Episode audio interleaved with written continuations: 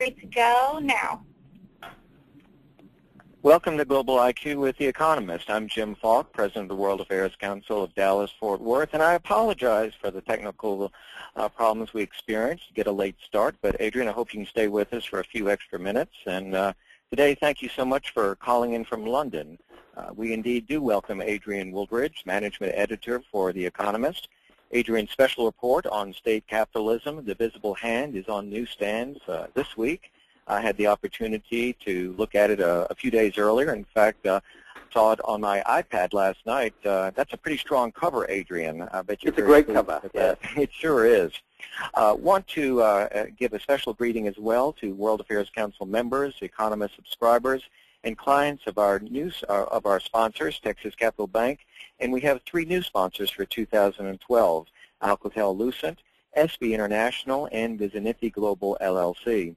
Now remember, you can submit questions for Adrian via the chat feature on your dashboard, and we'll be sure to include just as many as we can during the next hour. One of the fun parts of listening live to Global IQ is the opportunity to win prizes, courtesy of The Economist and our sponsors uh, by being the first to correctly answer one of our challenge questions.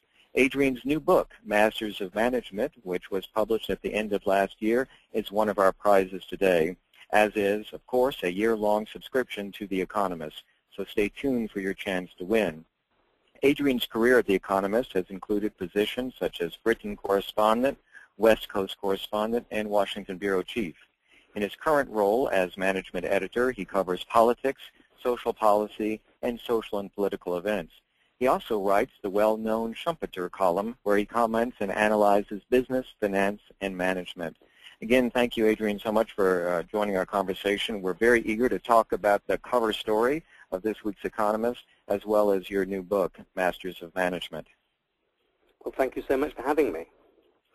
Uh, recently, while Western economies have, have faltered, emerging countries have shown their strengths as a result, more attention has been directed towards uh, another model, state capitalism. And some believe that state capitalism uh, has played and continues to play a significant role in the astounding growth that we have all seen in with China, Brazil, and Russia. Yet in your special report, uh, I, I, think you're somewhat less enthusiastic. Um, tell us uh, what, what, inclined you to write this report uh, specifically at this time, and, and perhaps a good way to uh, launch into our conversation today is tell us uh, the meaning of the title, The Visible Hand. Well, absolutely. What we mean by state capitalism is a system in which the state plays a very important role in um, allocating capital, in uh, guiding certain chosen companies, certain national champions, um, and also in providing the sort of infrastructure, both the hard infrastructure in terms of roads and railways, but also the soft in infrastructure in terms of corporate structures that uh, capitalism needs to be successful. And the meaning of the term visible hand was really a play on Adam Smith's term, the invisible hand. In Adam Smith's world, um, the invisible hand of the market plays a role, a dominant role in allocating resources. In the world of state capitalism, the invisible, uh, the, the, visible hand of the bureaucrat um, plays uh, an important role in, in, in choosing where resources should be allocated. Now, uh, you said that I'm very skeptical about this model. I am indeed skeptical about this model, but I think it's important not to overstate its, uh, its strengths. Um, what led me to write this report was by looking at all of these extraordinary range of uh, new companies that are emerging on the world scene, lots of uh, petrochemical and gas companies, but also lots of companies in areas such as uh, computers, in areas such as mobile phones, in more sophisticated areas that um, are largely owned by the state, uh, and also, of course, the astonishing rise of, of China, which is the, the most important and powerful state capitalist power. And it's something that all of this was going on, all of this energy was being released in the emerging world at exactly the time when um, liberal capitalism, our model of capitalism, the Western model of capitalism, has been through its most serious crisis, I think, uh, since the Second World War. So the combination of um, the rise of state capitalist companies and state capitalist uh, powers such as China with the huge crisis in the West led me to think, well, there's a real debate, there's a real debate about economic models going on here, and we really need to engage in this debate. And we've popped up uh, one of the graphics that appeared in your special report, The Power and the Glory, and uh, I note that it includes China, Russia, and Brazil, and maybe go into a, a bit of detail about that, but, but why not uh, India, the I in the BRIC? Sure. Well, I should say that what we mean by state capitalism is not quite the same thing as what one used to mean by state capitalism. It's not a system whereby the state actually runs companies itself. What it does is to hold big shareholdings in companies um, and to manage them sort of indirectly through through uh, almost as a collective shareholder, um, just as you and I are shareholders in companies, rather than as a direct bureaucratic um, controller. And it is the case that in China, 80% of the stock, mar uh, stock market is accounted for by uh, the state, by state money, 62% in India, about 38% in Brazil, the, the, the, the, the, um, the, the three other members of the BRICS. And India, it's only about 11%. It's much lower in India. And whereas in China, Russia, and Brazil, state capitalist companies are the most vigorous, quite often, uh, champions in those various economies. In Brazil, they tend to be left, uh, in, um, in India, they tend to be leftovers from the old uh, Raj. So India hasn't really embraced this model with the same enthusiasm that uh, the other three BRICS have. But state capitalism ha has really been around for a, a long time in, in, various hybrid forms. Um, uh, I, I, guess the East India Company is, is indeed a good, good example.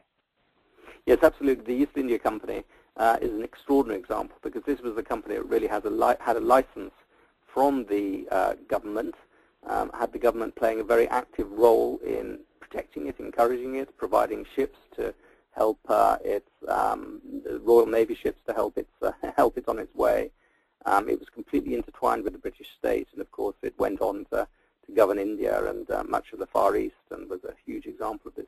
More generally, I think it is the case that emerging countries, um, when they're in the early stages of growth, tend to allocate quite an important role to the to the government. So this was true of um, Japan and the famous MITI system, which was its uh, Ministry of uh, uh, Technology in the um, in the 1970s. It was true of Germany in the 1870s, where the government played a very important role in protecting through protectionism, through through trade barriers.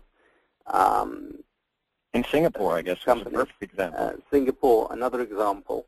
So we've always seen this phenomenon uh, historically.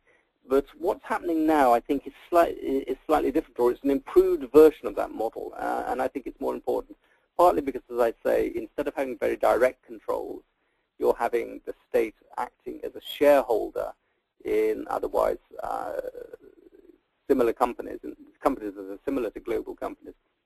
They're also using globalization in a different way. Quite often in the past, what countries would do would be to build up barriers against um, foreign competitors in order to protect their infant industries, in order to protect their weak companies, um, or else they would uh, step in to protect companies when they're obviously suffering from foreign competition. What the Chinese in particular uh, are tending to do is to use globalization as a way of making those companies um, more powerful to test them against the, the best in, in the world. And they're also embracing globalization. They're sending these companies out very quickly to be global champions.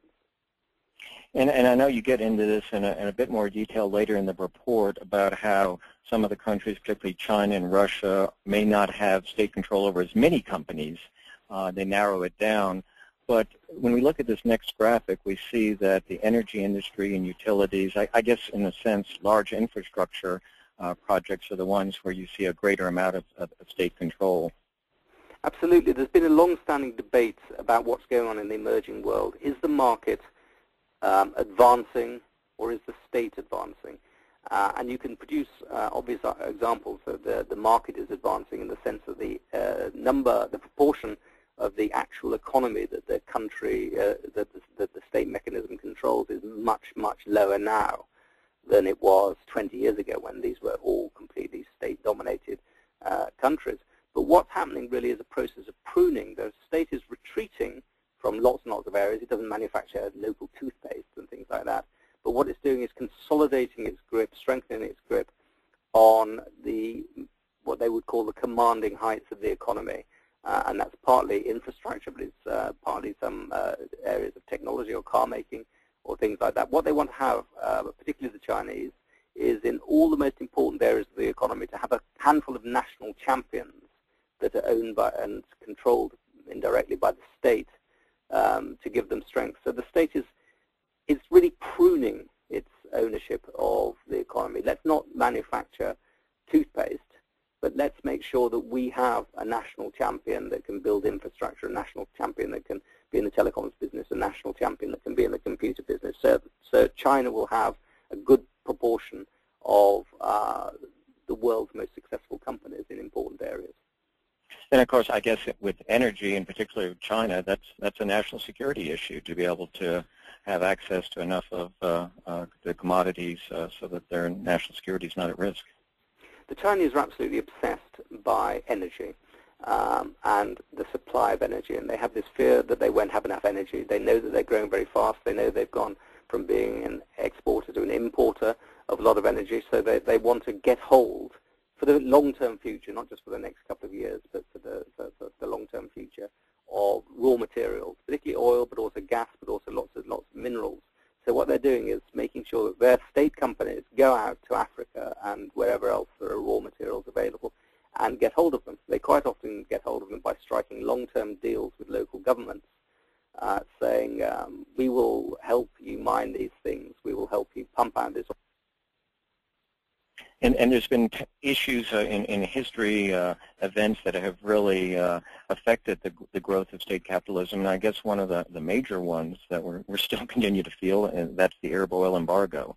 Um, and I'd like to go to that graphic that, that shows the, the, the degree of state ownership of the, of the various oil companies and, and ask you to comment more on the impact of the Arab Arab oil embargo. Hello?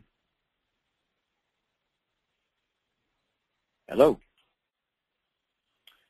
Well, we continue to have a technical problem. I apologize so much to to our to our listeners. We'll we'll figure out why that is. Uh, we, are on a direct landline, so uh, I'm a little puzzled why we're having this problem. But let me go on and and, and do the first uh, challenge question, if I may, while we're waiting for Adrian to to come back online. And we are going to do our very best to figure out what what the issue is.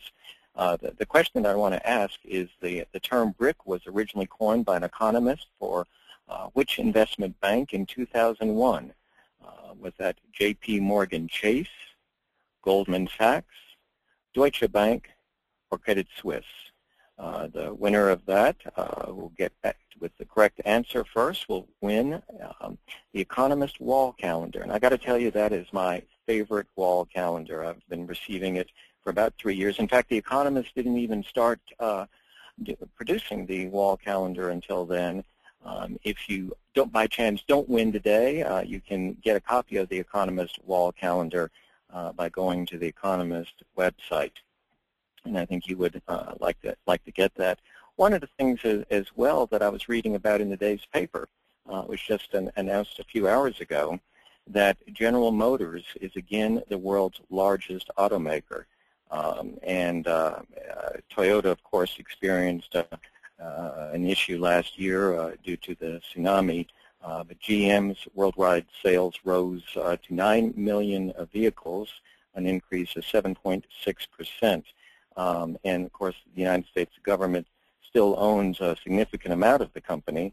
Uh, I believe it owns about 30 percent, uh, although that GM has repaid about uh, 24 billion dollars of the 49.5 billion in federal government aid that it received. Uh, one of the interesting things about General Motors is that uh, while it has increased the number of vehicles that it sold, uh, its management said uh, the real test will be uh, profitability uh, for for the company. Um, so we'll have to see how that how that develops. Another thing that was interesting about these figures, and it always shows how careful you have to be when you grab uh, newspaper uh, stories off the web. Uh, most of the headlines say that GM is again the world's largest automaker, and that's viewed as a very positive story. And yet, uh, one of the stories that I saw uh, said that there was a question um, about how some of GM's subsidiary in China. It's called the Wuling Company. It's Chinese subsidiary. Uh, whether or not those uh, numbers should have been counted in that uh, because it does not have wholly owned ownership of that. So I thought that was a, a pretty interesting story to, to take a take a look at. There's there's something else too that I that I picked up uh, yesterday. Uh, Nicholas Kristof wrote uh, a fascinating piece talking about is banking bad, um, and he was again taking sort of a look at what was happening um, with the uh, uh, demonstrations have been happening all over the country and, and looking as well at, uh, at Mitt, Mitt, Romney's campaign, uh, whether or not um, uh, Bain was destroying companies and picking over the carcasses or, or really stimulating the economy. And one thing that Kristof says is that, you know, and I'll quote from this, he said, liberals should be very wary of self-selecting out of certain occupations uh, and Kristof goes on to say, after Vietnam and revelations of CIA abuses in the 1970s, many university students avoided the military and intelligence agencies. So slots were filled disproportionately by ideological conservatives in a way that undermined everyone's interests. Uh, he says we would have been better off if more Swarthmore idealists had become generals and CIA officers, and we may be better off if some idealists become bankers as, as well. Um, Kristof goes on to say uh, that public skepticism may indeed be warranted uh, because corporations have vastly paid, uh, overpaid CEOs, et cetera, et cetera. And that was a piece that appeared in the uh, New York Times by Nicholas Kristof on January 18th. And, and, you know, when you're talking about compensation, and indeed I hope we'll have Adrian back in a few minutes, um, hopefully in a, even in a few seconds, uh, but one of the things he talks about in the special report that's in this week's Economist is the compensation of uh, some of the Chinese executives uh, is dramatically lower than what you might expect, and uh, their careers are, are, really quite at risk because uh, many of them are indeed uh, employees of the government, um, and so they can be moved from one company to another, almost as, as, as in this country we might get promoted within our company, in the case of China, many uh, executives are moved from one company to another. And uh, he also talked about something I'd never seen before, how most of the uh, Chinese CEOs would have a red phone on their desk that has uh, direct access uh, to to the uh, to the uh, party apparatus. That's the Communist Party apparatus, of course. So the, the the line of Big Brother is is never very far away. The correct answer um, for the trivia question. Uh, the term a brick was originally coined by an economist for which investment bank in 2001? Uh, the answer uh, out of it was was it J.P. Morgan Chase, Goldman Sachs, Deutsche Bank, or Credit Suisse. Uh, Albert Plunkett. Thank you, Albert. You uh, got the correct answer, uh, which of course was Goldman Sachs. I believe it was James O'Neill who coined the phrase first uh, at, at, Goldman Sachs, and you'll be winning, and we'll send it to you just as quickly as possible, the 2012 wall calendar from The Economist. And again, I want to remind you that you can get that calendar by going to www.economist.com. Uh, we are still having problems with Adrian, reaching Adrian. I'm going to chat with you for another minute or two, and then if we don't get him, I think we will as they would, as, as, as some of the political candidates would say, we will suspend today's program and we will reschedule it when we are absolutely sure that we have our technology working a, again. Um, we had run a test of this earlier this morning, so again, uh, I'm as puzzled and um, uh, as you, and I, I, know that you have scheduled a lot of your uh, morning around this, and we appreciate that. So we know it's a, a great inconvenience to you, and um, for those of you who signed up, we are certainly going to figure out a way to uh, to reward you and compensate you for for your patience and, and kindness because this is uh, nothing that we'd like to, to have happen. Let me just go over another story that I picked up early this morning. And it said that entrepreneurship spikes around the world, but U.S. isn't the most innovative, study finds. And uh, this just came out by the Global Entrepreneurship Monitor. And um, it did show that uh, entrepreneurship is growing in the United States, but said that Chile and China have recently become more entrepreneurial countries. And when you look at the wealthier economies like the U.S. and Western Europe, you're seeing a huge increase in entrepreneurship. You know, I was just thinking, since we may be suspending the program and we do have a number of listeners, let me just uh, do what I know Adrian would like to be doing, and that's telling you a little bit about his book that just came out. As I mentioned, it was published in um, uh, about the end of November. And, hello. Um, hello, Adrian. Hello? There. Sorry, I, I don't know what's going on. I called in a couple of times, but now it seems to have worked. Well, we're glad you're here, and we still kept most of our listeners. Uh, we went ahead and did a um, uh, Global IQ Challenge question, and I was just getting ready to uh, read them your book, uh, page by page. But I'm glad oh, that yes. I don't, well, that don't have to you, uh, a little bit of time. don't have to do that. I tell you, that was a little. We were gone for a long time, but we're glad you're back. So let's no, let's no, get no, right. Strangely, while while while I was gone, I was actually listening to what you were saying because um, and and trying to talk, but you you couldn't hear me. And I was fascinated by what you were saying about the um, the way that the Chinese government intervenes with the sort of minutiae of business. On the one hand, it claims to be allowing its national champions to function just like ordinary companies, and on the other hand, it will come along and actually just sack the, uh, not quite sack, move around the heads of heads of the big companies. Um, and I, there was an astonishing story about the head of uh, one of the big telecoms company. He was just going to, uh, this was a few years ago, he was just going to make a presentation when his company was being floated on the stock market in Hong Kong and suddenly he got a text saying, uh, actually, you're no longer head of this company. You've been moved to be head of one of its main rivals, which I think he found very hard to explain to the, all the various investors who are just about to buy shares in his company. But this happens on a routine basis. They rotate the heads of various companies, um, you know, oil companies and telecom companies and other sorts of companies. You will just be told by the um, Chinese um, central government, by its uh, sort of labor department, you're moving, you're going somewhere else. Or you'll be told uh, either to move from one company to another or to move from a company to some position within the within the bureaucracy. So it's an extraordinarily tight system of uh, central control that they have there.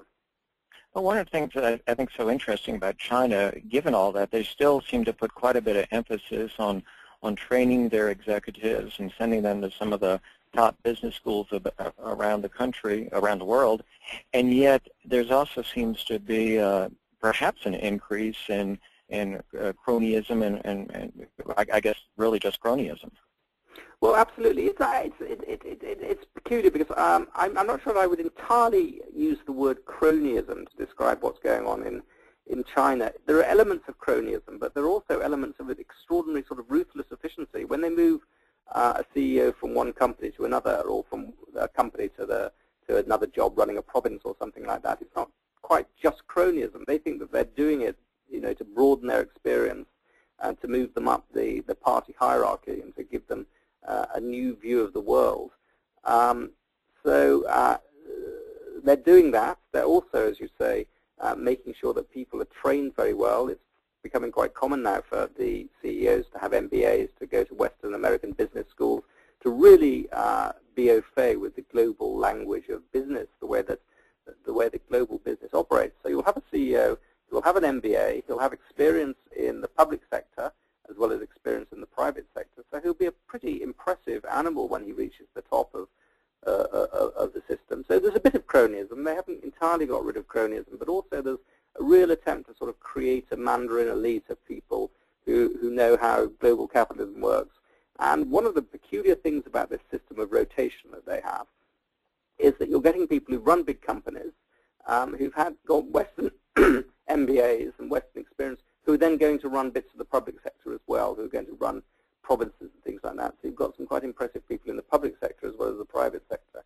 So the, the bad side of, uh, of this is an element of cronyism. The good side is that you're getting people with quite broad experience moving moving uh, around at the top of these companies. I wouldn't I wouldn't underestimate a lot of these people. What about compensation? I touched about that on, on that when you were, when you weren't with us, but you're able to hear that. Um, how is that really decided, uh, and, and, and how does compensation for chief executives, say, uh, compare in China and, and, and Russia? Um, well, this, this is one of the most remarkable things. The Chinese are very concerned with having a harmonious society, uh, and they're very concerned that the elite doesn't become too rich and self-indulgent. So what they've done formally is to put um, a restriction on how much money people can be paid. So I think the top paid Chinese executive, the guy who runs the biggest oil company, has a salary of $184,000. And most of the CEOs have half of that as their compensation. So that's what they've done, just created the law. You can't be paid too much. This is what you're given.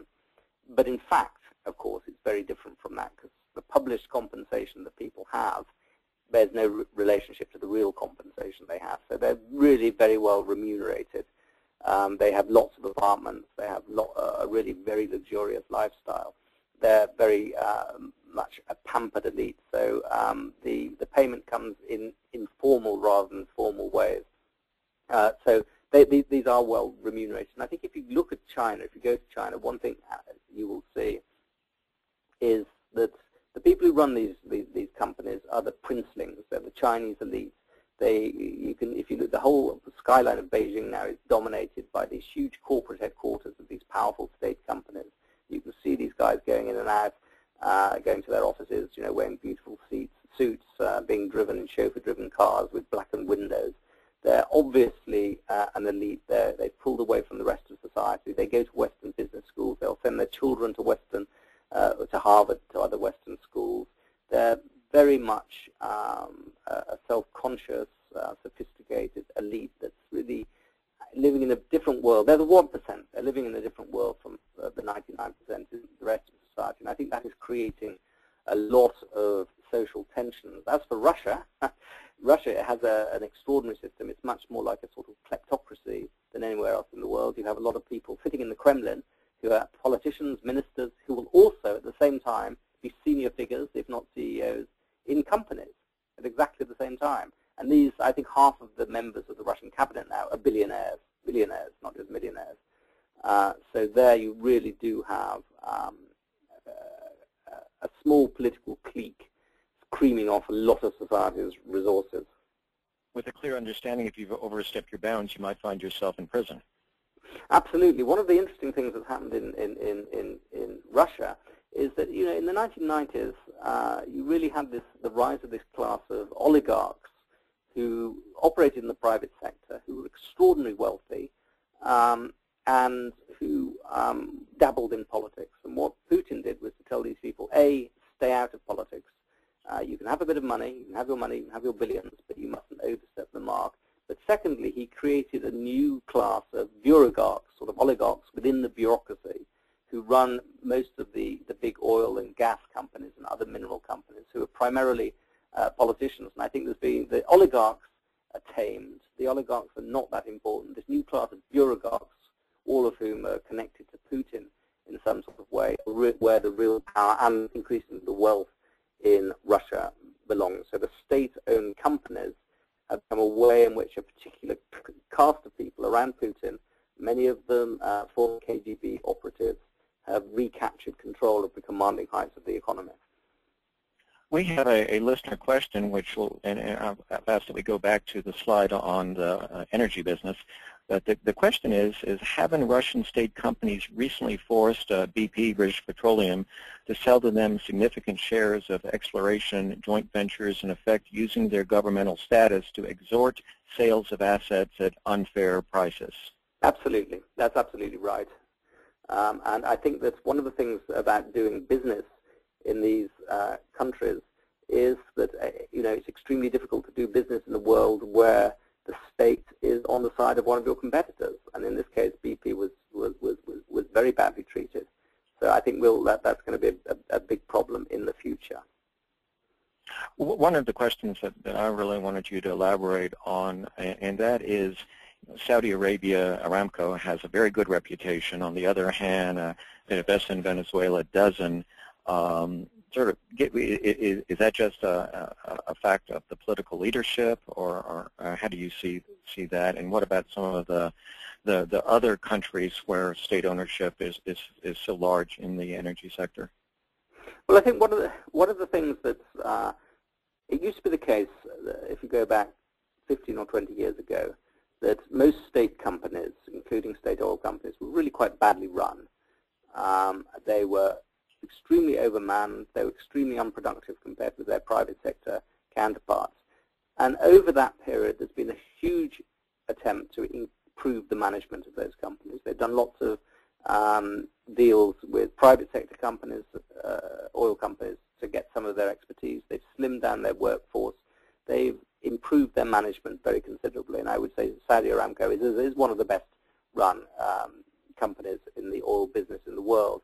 Uh, where that hasn't happened is probably pretty unusual. Venezuela is uh, an example of a, you know something that's run for the benefit of a ruling clique and uh, a particular ru ruler uh, uh, at the top of that, and they really haven't bothered to, to improve their companies. So the overall pattern is one of improvement, and the exceptions are those that are really incredibly badly run, like. The, and I guess Mexico would Mexico, Mexico, Mexico, Mexico has really not done anything like as much as it should have done to improve improve the management of its uh, of its oil companies. But if you look at uh, at Brazil, it's a pretty well-run company. Even in Russia, which has got its problems, they're not uh, they're not disastrously run companies. And of course, the Chinese companies are, are well run. So the the pattern is one of improvements with Mexico um, and uh, obviously Venezuela being examples where they haven't done that. Now, there are signs within Mexico. There's a lot more noise being made about improving the, the, the management of their state oil, oil, oil, company, but not as bad. I would say that the average within the state-owned sector is not as good as the average in the private sector, but nevertheless, there's been a huge improvement over the last 15 years of management of those companies. We were talking earlier about you know where uh, this new model of state uh, ownership came from before my phone unfortunately went silent. And I think that the oil issue was one of the most important ones, that after the Arab oil embargo, um, the Arab countries saw the power of controlling their, their own oil. They saw that it could be a source of wealth for them and it could also be a source of political power. The Chinese saw how um, oil supplies could be cut off, so they said, well, we need to get, get hold of ours. Uh, so that was one of the big sources of, uh, of, this. Another big source, I think, was the success of Singapore, which sort of had this combination of being open to global capitalism, but also having a heavy hand of the of the state. Um, so Singapore became a model for um, state capitalism. And the other important thing, I think, was what happened in the Soviet Union or Russia, post-Soviet Union in the 1990s, where we had a very uh, uncontrolled period of wild privatization, very badly run privatization over Yeltsin. The economy shrank very dramatically. A lot of people were poor and hungry. So what the Chinese and indeed the Russians decided was that we can't go for this sort of anarchic version of capitalism. We must bring the state back to provide uh, more order and control. So those were the those were things that really drove this new version of state capitalism that's spreading around the world you know, you cannot watch any of the Republican uh, debates right now without hearing uh, about the role of government. What should the role of government be in business? And uh, this past weekend, the New York Times uh, went into considerable detail about uh, high-speed rail projects that have been uh, touted by the Obama administration um, as you know, potential successes, and most of these have already been scuttled. Um, does you know, the, the effort to build certain large infrastructure initiatives, such as internet access, utilities, transportation. Uh, would, would state capitalism, uh, uh, is there a lesson for, for all of us uh, here that, that don't really necessarily espouse uh, state capitalism? Yes, well, the, the, state, the state capitalist countries, particularly China, have been incredibly impressive at building infrastructure. And you could say from a sort of theoretical point of view that private companies will tend to underinvest in infrastructure because they can't capture all the benefits of it without having very elaborate uh, tolls. So the government can step in to provide some of the subsidies and some of the infrastructure. And classically, it has been the case that governments have invested heavily in the infrastructure of their company. They haven't left it all to the private sector. And um, I went on the high-speed rail from um, Beijing, from, from Shanghai to Beijing. And I must say it's an extraordinary experience and a very embarrassing one if you happen to be, as I am, an Englishman who's used to traveling on, on British rail. Uh, the railway stations, um, uh, extraordinarily beautiful, well preserved, brand new, um, clean, very well managed. The train which I went on went at a steady speed of 300 kilometers an hour. It, you know, it was completely smooth, the journey um, uh, across the country. There wasn't a single, uh, you know, it left and it arrived on time. It was extremely comfortable and much less hassle than sort of flying. A really enjoyable experience experience at a very high speed. It's very strange to, to travel on a train at 300 kilometers an hour um, for what I think was four and a half hours. Um, and you get across the country and you ar arrive, uh, you know, in in a new city, having had this experience, it's it's, uh, it's it's better than I think one would get on Amtrak. However, they have had problems with this high-speed train. I'm glad to say mine arrived perfectly safely, but they have had two that have crashed into each other, killing I think 39 people. Right. And as a result of that, I think they used to go on at an average of 400 kilometers an hour. They slowed them down by 100 kilometers an hour. So there have been teething problems, certainly.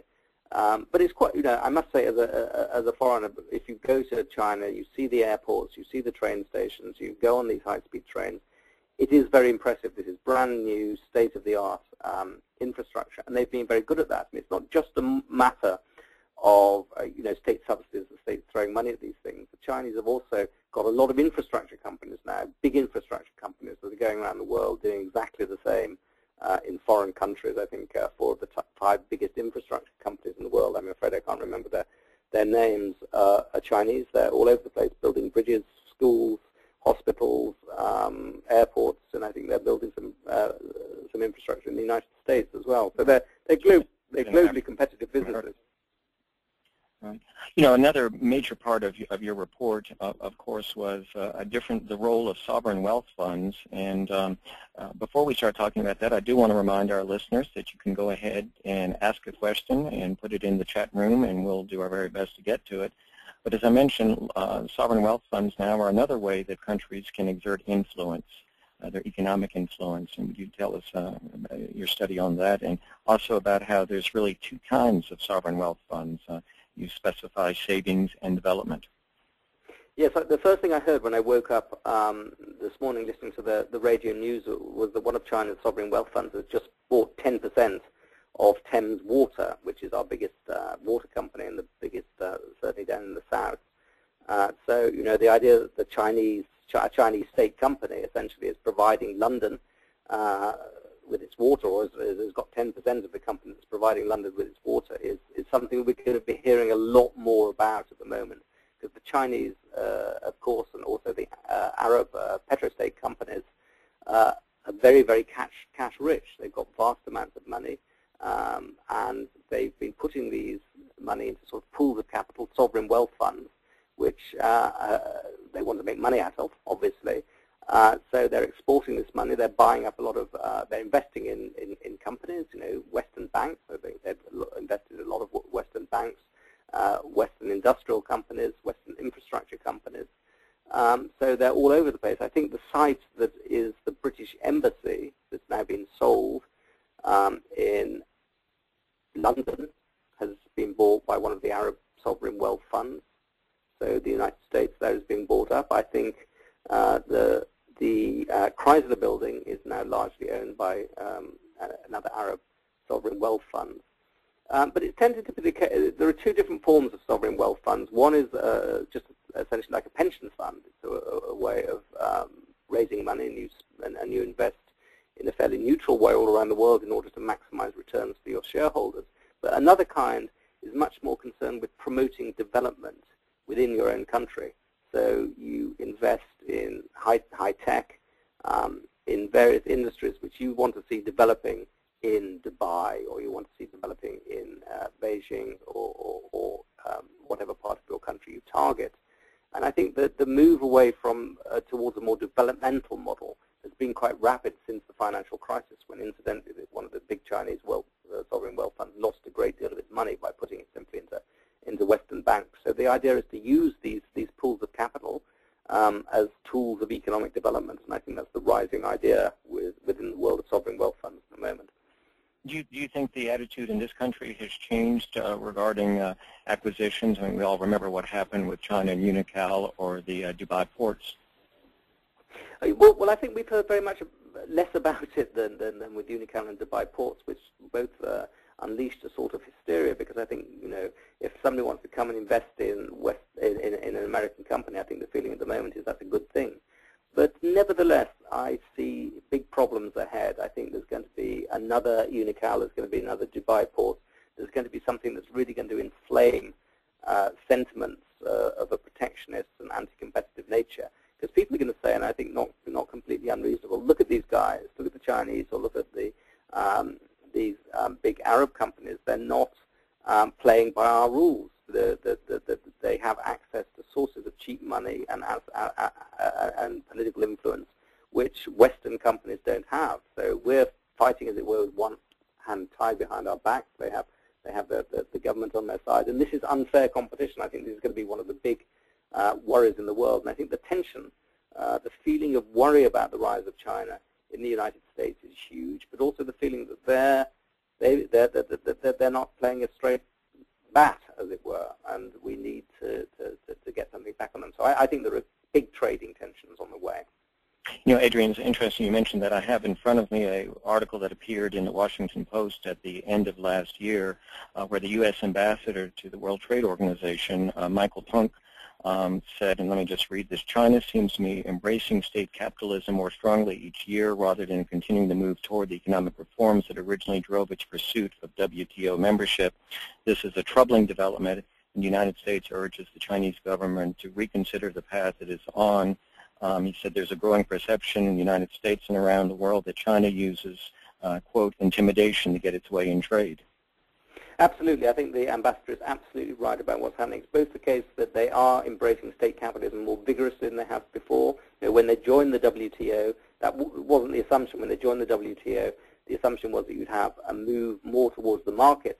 But what you're having is more, a move more towards the market in the sense that these companies are all you know, listed on the stock market, but they're also um, in bed with the with the government. It's a sort of hybrid situation which nobody doing the WTO negotiations really expected to happen. And it, you know, if your competitor has access to cheap capital or free capital or free land or all sorts of resources that, you're, that, that you don't have, it's a very skewed uh, system. And I, you know, there's a lot of worry about this. It's, it's, it's a common complaint in the European Union uh, as well as the United States. And I think this is going to get more, only, only more important in the, in, in the future because you're seeing companies um, that um, are trying to fight for their lives, and suddenly they're confronted with a takeover bid or confronted with a competitor that's got essentially infinite access to free money. Let's go to our second challenge question. I think it's one that you'll probably know the answer to, Adrian, so uh, don't tell it, don't give it up. Um, the question is, is who popularized the term creative destruction in economics? Was it Milton Friedman, Karl Marx, Joseph Schumpeter. And how do you pronounce Schumpeter's name? I want to be sure I get that right. I think it's Schumpeter. Schumpeter. And, of course, John Maynard Keynes, who popularized the term. Uh, be the first person to give us the answer, correct answer to this, and you'll receive a copy of Masters of Management. And while we're looking at that, that cover, Adrian, tell us more about your book. Well, my book um, is really an attempt to um, assess the merits and the virtues of management gurus, all these business gurus who tell us how to run our businesses, um, how to make money, how to grow rich, how to how to run a successful company, how to manage your supply chains. There's, there's all of these people. You see them in the Wall Street Journal. You see them in the Harvard Business Review. You see them on television. If you go to if you're in business yourself, you go to endless conferences where management gurus sit there and explain how the world works and how your company can be much better than it is. And what I am trying to do in that book is to assess which ones are talking sense and which ones are not talking sense. Uh, I then go on to say, well, given that the ones, there is some sense talked amongst all the sort of jargon and the nonsense, what are they telling us about the world? And I try and look at the way that they really do, I think, illuminate some of the big global trends in business uh, and have some very practical and sensible advice on things like the war for talent, on things like the rise of the Internet, uh, and what to do what do about it, and even indeed on how to, to manage the public sector. So it's an audit, uh, really, of uh, the management guru industry, the management theory industry. And what my claim is really is don't read any of their books because you don't need to anymore. You have it all brilliantly written and in your book. clearly presented in my book. now, are you a critic of or a skeptic about uh, corporate social responsibility? I'm quite a skeptic about uh, uh, about it because I do actually think that Adam Smith was right in The Invisible Hand when he said that companies are in the business of making the world better by serving their customers. You know, they may not do it out of altruism; they do it they do it out of uh, seeking profits. But the magic of the hidden hand is, is is what makes them serve the common good. Now, I'm, I don't want to sound too Panglossian. There are there are bad companies that break the law. Uh, there are badly managed companies um, that um, that, that, that, that do appalling things, of which obviously Enron was a, was a big example to think of your corner of the world. But nevertheless, on the whole, um, you don't need to um, have lots of exhortations about companies uh, doing good.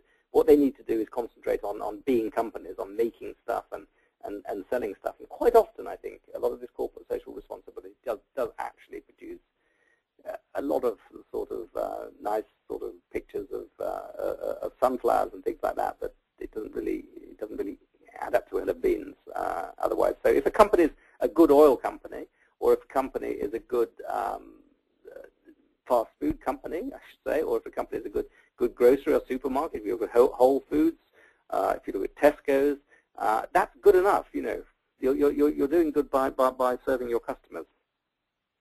Well, uh, I look forward to reading the book, and uh, in just a minute, I know who. There we go. Let me see. Uh, Christopher Hicks. Congratulations, Christopher. You answered correctly.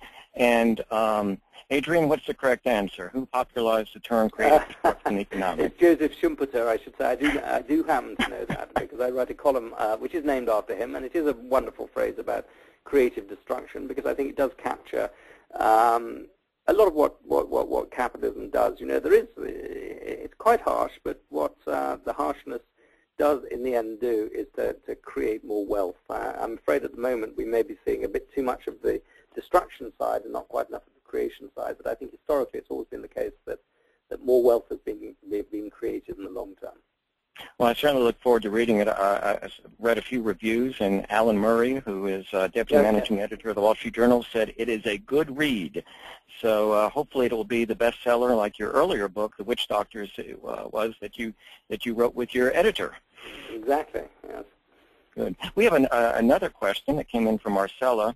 How sustainable do you see this model, of course, state capitalism, in the very long run? Does that model allow countries to become world powers for a long time, or does the model have a threshold after which more growth is not possible? That's a great question, and it's one that I've exercised uh, as much thinking as I can on. I was talking to a great expert on this subject in Hong Kong, and he spent 45 minutes telling me that this was a terrible system, it was corrupt, it was inefficient, it led to cronyism. Uh, and I said, gosh, that, that, that, that's awful. I said, how long do you, how long do you give the system? He said, oh, not, not long, not long. It's, it's, it's due for imminent collapse. I don't give it more than 50 years, which I thought was a very Chinese sense of, uh, sense of time. Um, but I also think this, this, it's not a bad uh, actual assessment of what's going on. I think uh, state capitalism is uh, at its best when, company, when countries are entering into a growth cycle, when they have lots of labor, lots of capital, uh, and when the big question is just allocating as much labor and as much capital as, as big problems as you can, particularly big infrastructure problems. It's quite a good way of preserving some sort of sense of, of order, um, making sure that society doesn't break down, making sure that you go through this transition uh, that, that's embodied in, in rapid economic growth in a fairly ordered way. What it's not so good at is coming up with new ideas, innovation, creativity, making more efficient use of limited amounts of capital and labor on the incremental phase of, uh, uh, of capitalism. Of course, how could it be that good at innovation and creativity when it goes hand in hand with autocracy um, and lack of democracy and lack of freedom of expression? You know, so that's what its limits are. And I think increasingly these countries are going to start, for the last 10 years, they've really been experiencing the upside of this system, the potential of the system increasingly they're going to be experiencing the downside and the difficulties as capital becomes you know, a bit of a rarer commodity as uh, labor costs go up. Uh, and the real thing, the importance lies in the efficiency of how you allocate your resources, not just not just uh, get, getting things started. Uh, and I would also say, that I think there's a there's a limit to the social sustainability of this model, because what you're seeing now is a huge amount of capital, of talent, uh, being allocated to a handful, I think in, in China's case it's about 120 big, giant, state-backed companies. And those companies are run by people who are very powerful, very privileged, and you know whatever they say about their, their salaries, in fact, extremely rich. And you see a lot of resentment of that. And you're seeing these huge corporate headquarters springing up across Shanghai and Beijing at a time when ordinary people, ordinary entrepreneurs who are running you know, private companies can't get any capital at all, can't get any money. You know, it's difficult for them to get money. The banks won't lend to them. They're starved of They're starved of investment funds. And then all of a sudden you see China Central Television employing one of the world's most expensive architects to build some sort of giant, giant uh, corporate headquarters, and people are angry about that. Yeah, and I think you went into considerable detail about the, the Chinese banks. I mean, if, if you are a state-run uh, company, you have all the advantages to get financing, where if you're a small to medium-sized independent uh, company, you are you are out there on your own and very different. Absolutely. You have virtually free money. Uh, you know, very, very subsidized loans, you know, which arrive on time when you want them. If you're a Chinese uh, oil company investing in Africa, let's say, you know, in a big project in Africa, money is not an obstacle. It's not something you even think about. But if you're an ordinary entrepreneur down in the south of China where, you know, you have that big industrial heartland, there is a huge uh, space of stories now about suicides uh, uh, because people just can't pay back their loans because they can't get money from the bank. The bank won't even talk to them. So they go to private loan sharks, uh, and the private loan sharks then get very nasty when you know charge very high interest rates, and if you don't pay them back, it's not a a very pleasant thing to, to do. These are not very uh, good people. And so you have an extraordinary position whereby you know, some, some big companies are rolling in money. They have too much money. They're wasting it on extravagant headquarters. Uh, and yet people in the productive uh, entrepreneurial economy just can't get any money at all. And they're having to go to, you know, you know not to banks, but to, to loan sharks. Well, I have to tell you, as a Texan who's been here since the 80s, when most of the Texas banks failed, uh, one of the things they did was to see who could have the tallest building. Yes, I, you know, I was thinking actually um, of, um, I, I, think corporate headquarters, very extravagant headquarters, are actually uh, a sign not of success, but actually of decadence. They're a sign that something's going wrong. Uh, and there's, uh, I was looking at a wonderful Chinese website um, that's uh, done by ordinary Chinese people, and a big chunk of it just consists of pictures of uh, photographs of corporate headquarters of state companies, uh, one of which is done uh, like Versailles, you know, all gilding all over the place and very elaborate rooms, and uh, it looks like a, a French chateau or a French, a French palace, and this is not a sensible and that is, in fact, that's the, the, the, headquarters of a pharmaceutical company. I was looking at. It, what on earth has this got to do with pharmaceuticals? It's just to do with the ego of, of the boss. So I think that uh, absolutely, you're absolutely right. The, the, the, the parallel with that great uh, period of extravagance in Texan uh, history, building these tall towers, which are all about ego, really. Um, all right. Well, Adrian, I want to thank you so much for being with us. And, and I certainly want to thank our listeners and, and for their patience. Uh, we're coming up on, on the hour. I uh, want to encourage everyone to read Adrian's special report, The Visible Hand, that is in this week's edition of The Economist. Um, and also uh, do what I'm going to do and go to Amazon and order uh, Masters of Management. Oh, and thank you. I'm really eager, eager to, to, to, read it, and we'll have a link on our website. Uh, again, thanks so much, Adrian, for, for making a special effort to be with us. If by chance you're not yet a subscriber to The Economist, go to economist.com to start your subscription today. And if you look right now, you'll see we have some great programs coming up. Pakistan on February 9th, Financial Innovation on February 28th, and, and Cuba uh, in, in, in March. I uh, want to thank again our sponsors, Texas Capital Bank, Alcatel-Lucent, Visinity, and SV International, Inc. Uh, remind you always to find the World Affairs Council near you. Go to the website, worldaffairscouncils.org. And remember, Together, The Economist and the World Affairs Council put you on top of the world.